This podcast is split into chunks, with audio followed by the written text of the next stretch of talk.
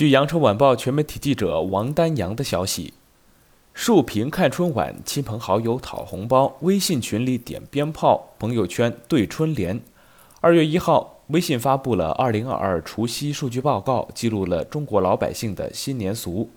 报告显示，除夕当天1月31号0点到24点，全国共有 6.88 亿人参与抢红包的活动。人们抢红包的最高峰出现在2月1号的0点3分。在抢红包的同时，各式的红包封面正式上线，也让春节的年味更加浓厚起来。据悉，今年的春节除了常规的红包封面以外，微信还首次上线了限量款异形红包封面，趣味性的互动让大家耳目一新。数据显示，除夕跨年的当晚，1月31号晚上6点到2月1号的早上6点，超 1.4 亿人领取了异形红包封面发送的红包。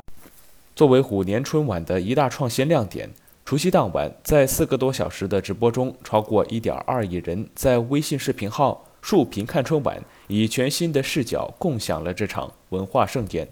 沉浸式的观看体验赢得了观众的一众好评。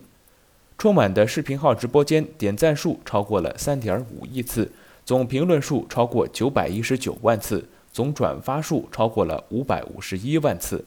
更多资讯请关注羊城晚报羊城派，这里是羊城晚报广东头条，我是主播陈子燕，祝各位虎年大吉。